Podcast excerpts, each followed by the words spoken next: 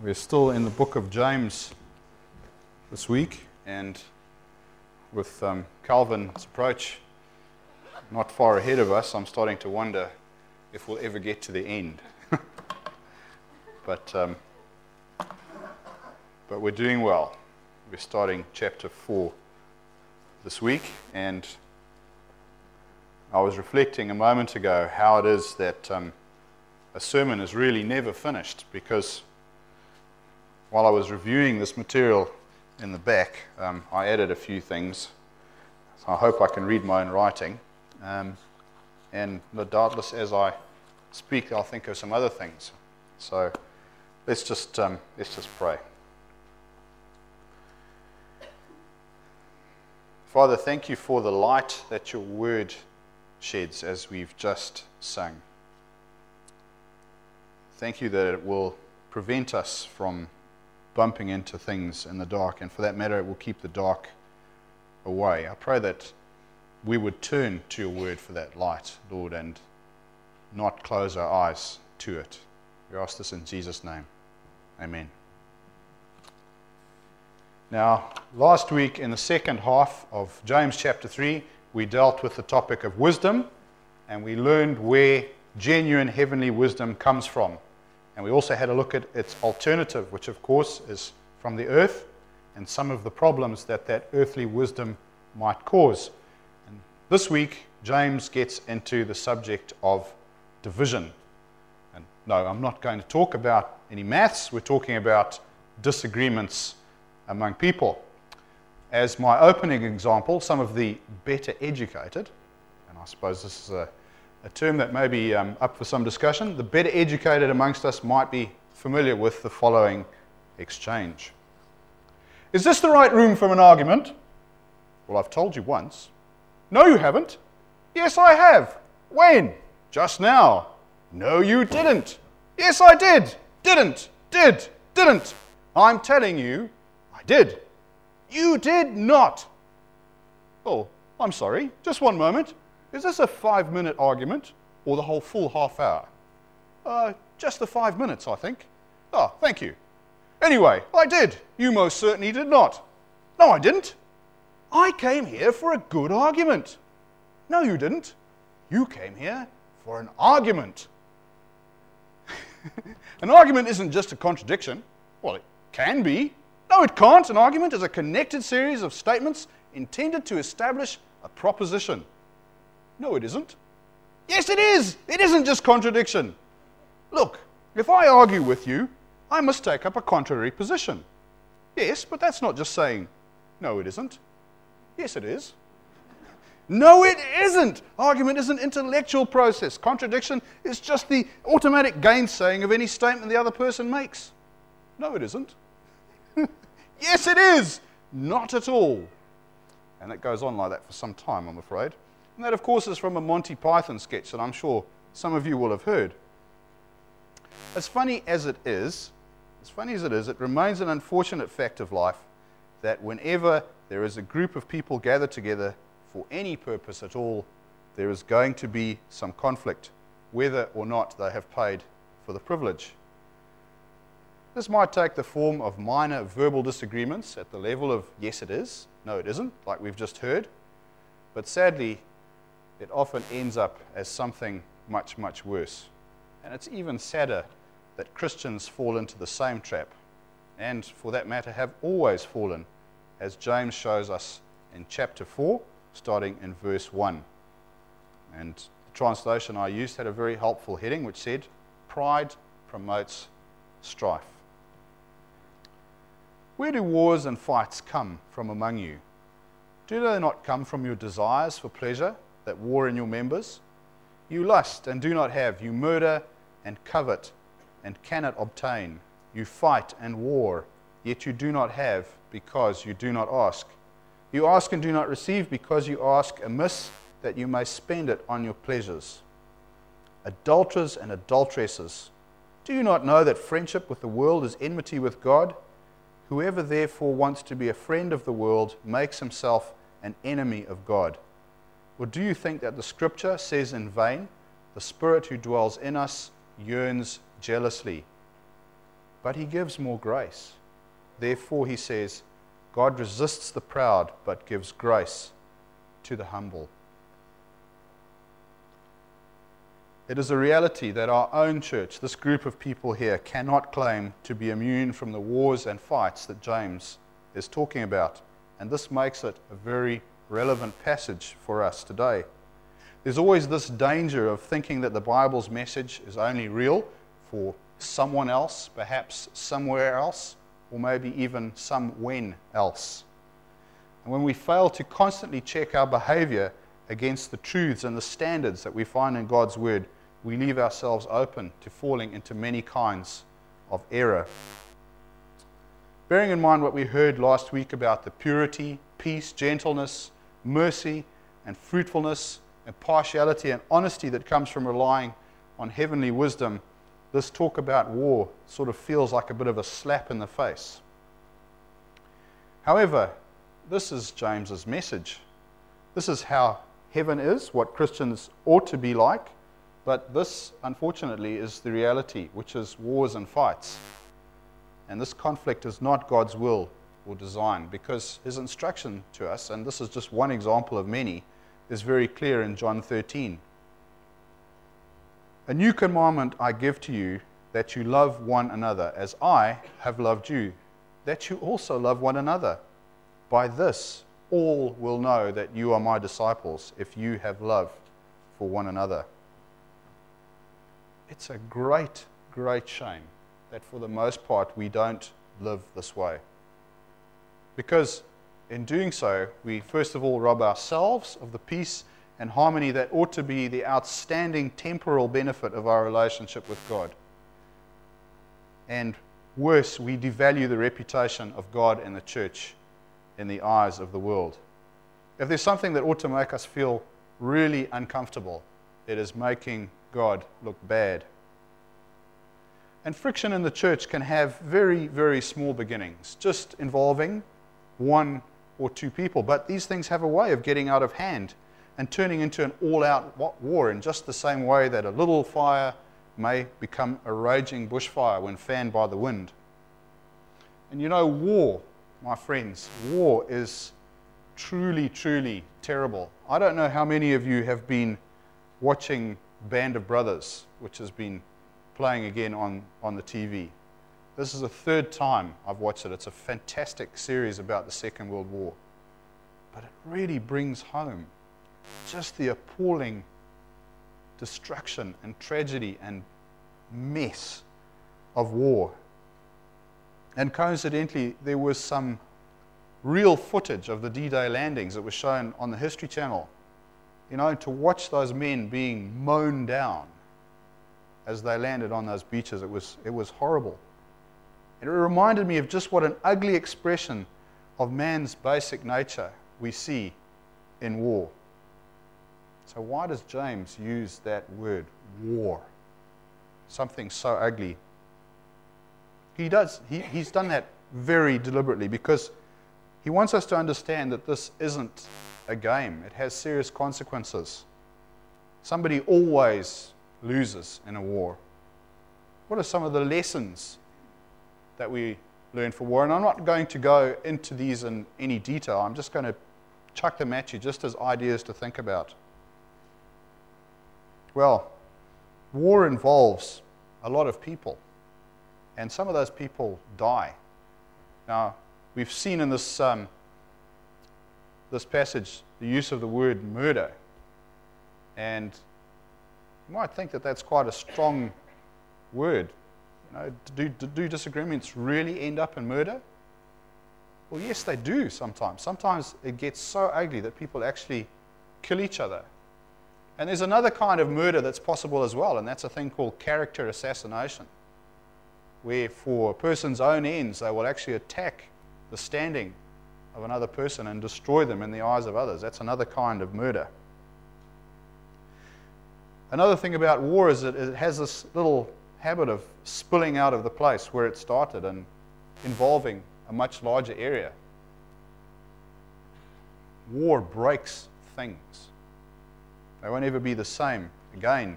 Wars are expensive in ways that are well beyond more, mere money. And there's always going to be personal consequences from going to war. You might not die, but you will bear the scars of the wounds that you have for the rest of your life. And those scars, well, they might be physical, but they may just as well be emotional. Either way, they're going to damage our function in some way. And our function is supposed to be to serve God and glorify Him. So I ask, why would we want any of these outcomes? Why would we? Yet still, we fight and go to war with our brothers and sisters in Christ. This is, this is sad and is true, and it is the regrettable power of our desire for pleasure that causes it. This is what we learn from the newspaper and the TV and magazines. Are we helped by those nice, shiny leaflets get, that get stuffed in our letter boxes? You know, because they just arouse in us that, that want for more. And inasmuch as we shouldn't allow this poison into our personal lives, we really should never bring it into the church with us. This desire is the root of bickering and strife amongst believers. We want more, and often we're jealous of others. We have a polite term for this in society. We call it keeping up with the Joneses. If we were honest, we would tell it like it is. It's just plain greed and covetousness and envy. And these are very strong emotions that can overcome our reason to the extent that people will do almost anything to gratify those lusts. But the truth is this in 1 Timothy 6 For we brought nothing into this world, and it is certain that we can carry nothing out. And having food and clothing, with these we shall be content. What's the point of trying to build up possessions or position? It won't truly gratify us now, and it has absolutely no relevance at all when we die. Only the good works that we have already heard James speak about have any worth there. The words consumer culture will never satisfy us. A friend of mine in Auckland sends me uh, daily devotionals that are written by Charles Swindoll. And a recent one, which was titled Being Real, reads like this Dave Cowens one time star basketball center for the Boston Celtics, disappeared. Without warning, he walked off the practice court, showered, dressed, and drove away alone. He kept driving to somewhere. His only explanation was the familiar comment, I need to get my head together. He added that it could take as little as two weeks or as much as 10 years. The sportscasters, management team, spectators, and fans couldn't imagine what he was looking for. I could. The Carpenters used to do a number that helps explain the superstar's puzzling reaction. It's a peaceful soul song that talks about needing a place to hide away, to be quiet, to think things through, to reflect. Perhaps that's what the Boston superstar was trying to say. He had everything imaginable fame, possessions, job security, a strong body, and lots of bucks. But maybe at that moment, his life lacked something far more important something like a sense of purpose and inner fulfillment something which basketball and all its benefits could never provide, an inner itch that can't be scratched by achievement or people or things or activities. To scratch it requires a great deal of internal searching, which the athlete felt he couldn't do and still keep pace with the maddening NBA schedule.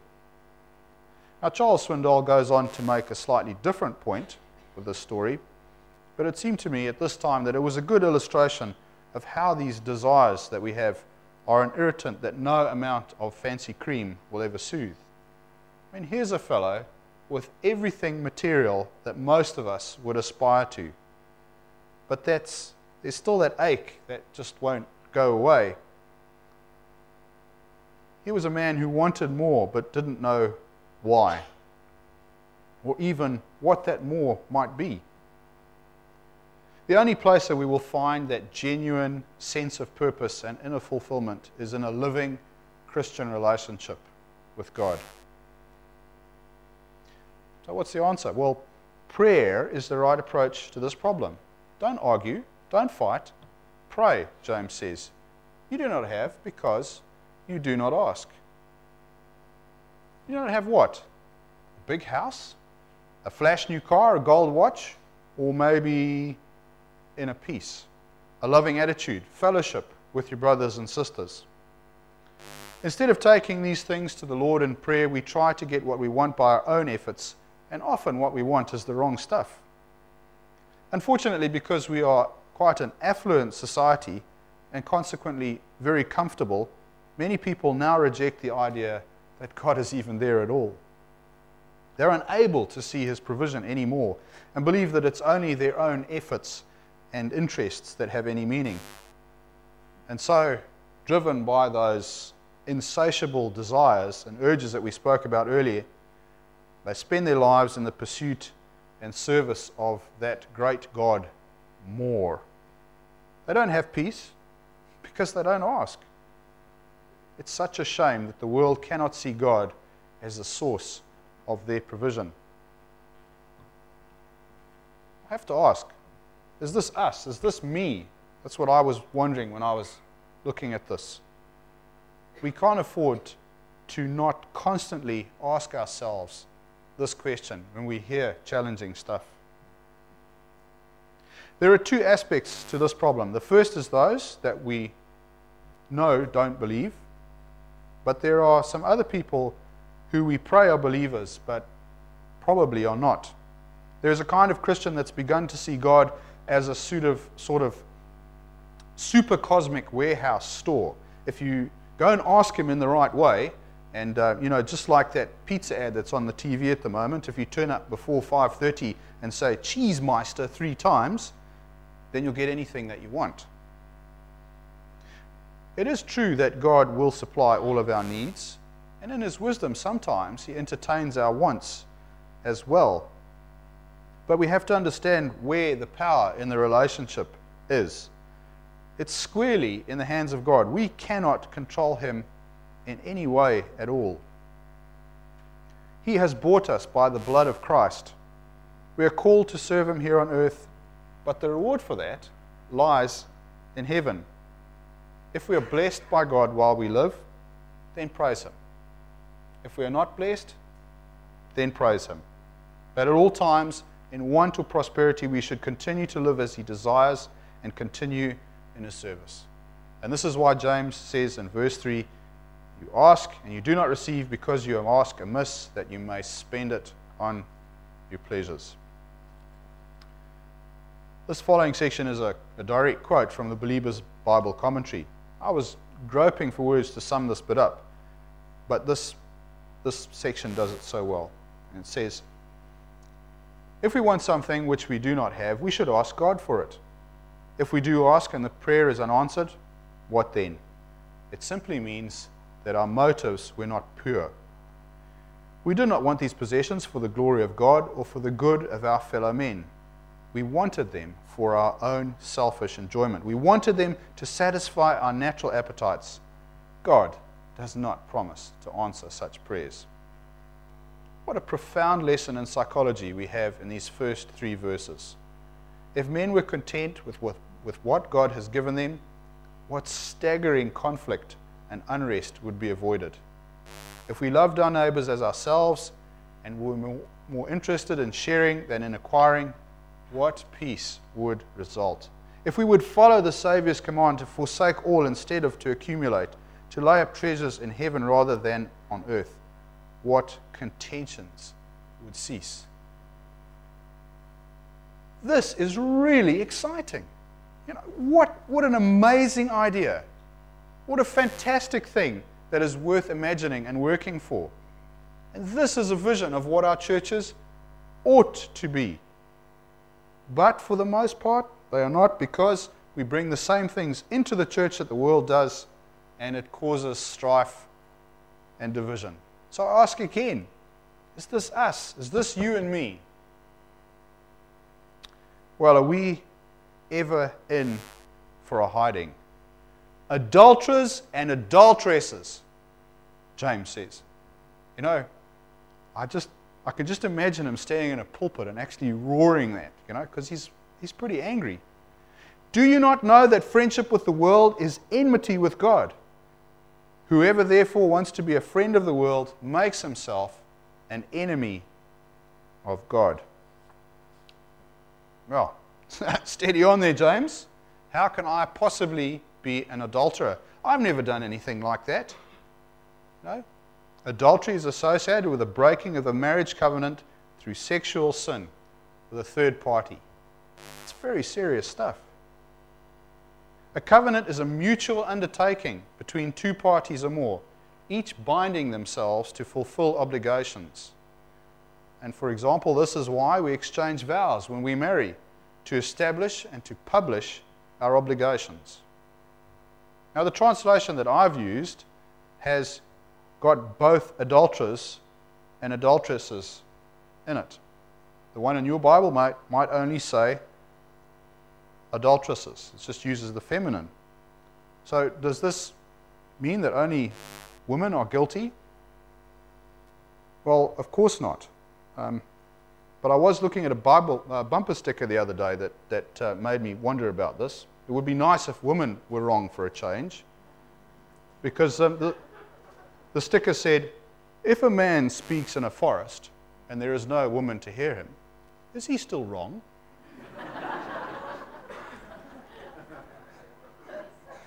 Sorry? of course, James isn't singling women out, and he can't single women out because both sexes commit this kind of sin most readily. The explanation is this when we look at the Old Testament, we can see that the way God joined himself to the people of Israel through a covenant is often pictured as a marriage relationship, with God as the groom and Israel as the bride. Despite that special bond, a very repetitive theme in the Old Testament is that of Israel wandering off to worship other gods. And the language that's used by prophets when remonstrating with the Israelites for that sin, well, it often uses words like harlot and adulteress because they were spiritually joining themselves to false gods in violation of that marriage covenant. So here we have a bit of a picture of the position when a Christian today, and remember that should be you and me, takes their eyes off God to focus on some sort of an idol, to serve that idol. It might be cars, it might be houses, it might be shoes, it might be whatever. There's many things. And Many of these things are not that obvious. But that is spiritual adultery. It's a breaking of our vow to serve and worship only God. And that's why the term adulterer is used and why, frankly, it is justified. I think that this is a very sobering comparison. I can imagine that many people would not see that keeping up with the Joneses is anywhere near as serious as committing adultery. But it is. God is so jealous of our relationship with Him. Or do you think that the scripture says in vain, the Spirit who dwells in us yearns jealously? God takes that relationship very, very seriously, totally, unreservedly, and unwaveringly, and promises to be faithful. We know that He will not fail and that all of our hope rests in Him. That's His part of the covenant. It's consequently not unreasonable for us to be equally serious about that covenant, especially when we consider how we have by far played the lesser part in establishing it. Folks, we need to be really careful about what we spend our eyes, what we spend our lives thinking about and serving. It's very clear from the language here that we can bring a great deal of offense to God by ignoring Him in favor of gain and position or material wealth here on earth. Given what He's done for us, we should try harder. So when we open the newspaper or that brochure, or watch those Harvey Annoying ads on TV, when we think about the relationship that we have with folk in this church, and for that matter, other churches around us who might have slightly different theology to us, let's try to remember who we serve and to act in a way to fulfill God's instruction to us to love our neighbor as ourselves. It's a wise law, and we will do well to observe it. I don't want to be an enemy of God because that is a terrible and a terrifying proposition. If I find myself in this position of idolatry or divisive behavior, what hope is there for me? But, do you remember that word from last week and the hope that it gives? But he gives more grace. Therefore, he says, God resists the proud, but gives grace to the humble. It doesn't matter how much difficulty we might think that we're in, how far we might have strayed from God, because His grace is always sufficient. God never runs out of grace.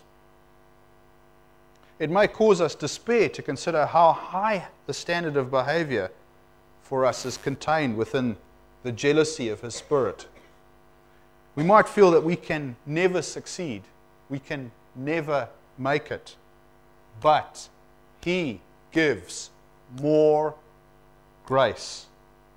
In the same way that we read earlier in James 2, mercy triumphs over judgment, God's grace triumphs over his jealousy.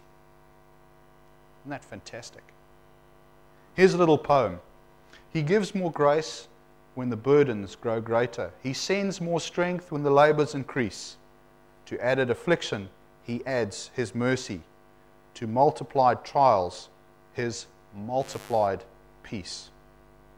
Now, these words were written by a lady called Annie Johnson Flint, and she was a very interesting woman.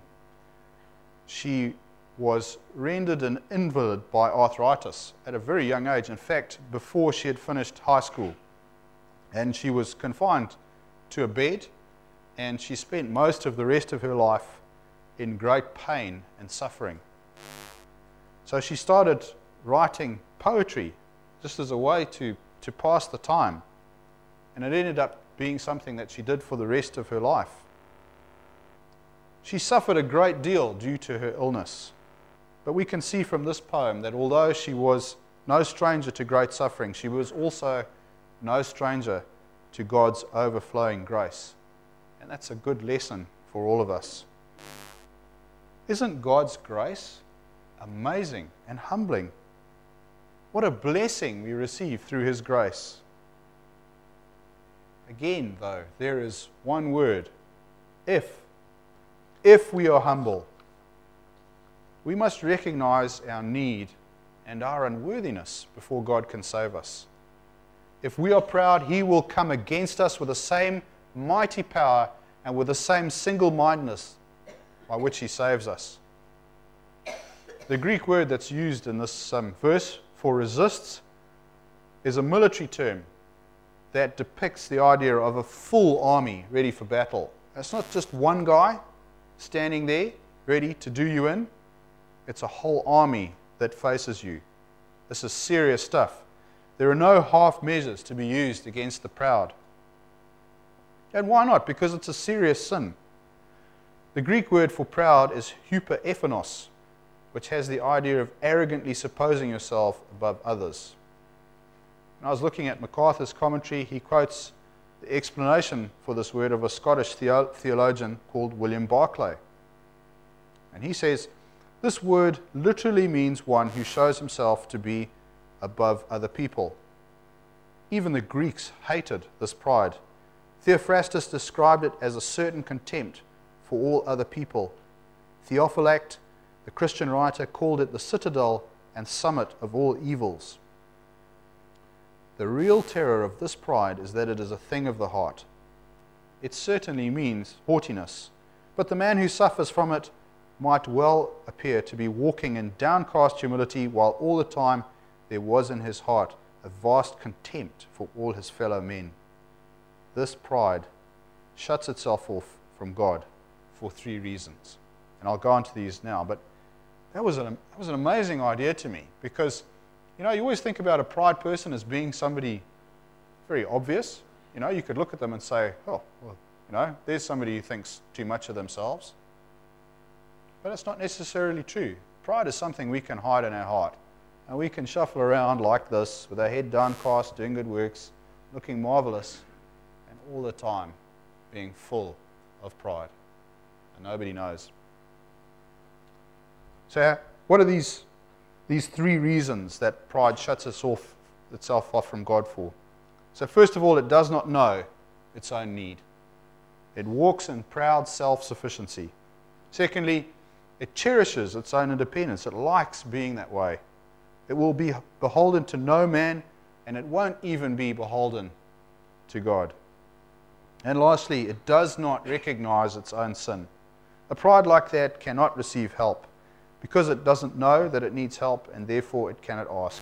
It loves not God, but itself. That's a thing about pride. Only the owner may know it is there. And that's why we have the personal responsibility to guard against pride and selfish desire, to be honest about dealing with them when they arise. You know what? In that work, we will not be alone because God promises us His grace. What a privilege. What an example to the world of God's mercy if we show the potential of life without care for the Joneses. And this should be us. Let us pray.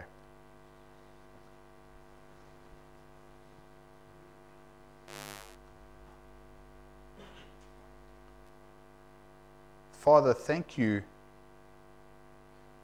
that sometimes you show us what we look like in a mirror. It hurts when you do that. But if we are honest, Lord, if we are open to your correction, then we know that we will come away as better people for that look in the mirror. Lord, I pray that your word, that your that the reflection you've shown us today would change us as we leave here. A change that wouldn't be something we think about for a couple of minutes afterwards, maybe while we're having tea, but something that's going to come to mind as we go through our lives from here on. And that we would be able to show the world what it means to be a Christian, Lord, and to love our neighbors as ourselves. And that that would bring you honor and glory. We ask this in Jesus' name. Amen.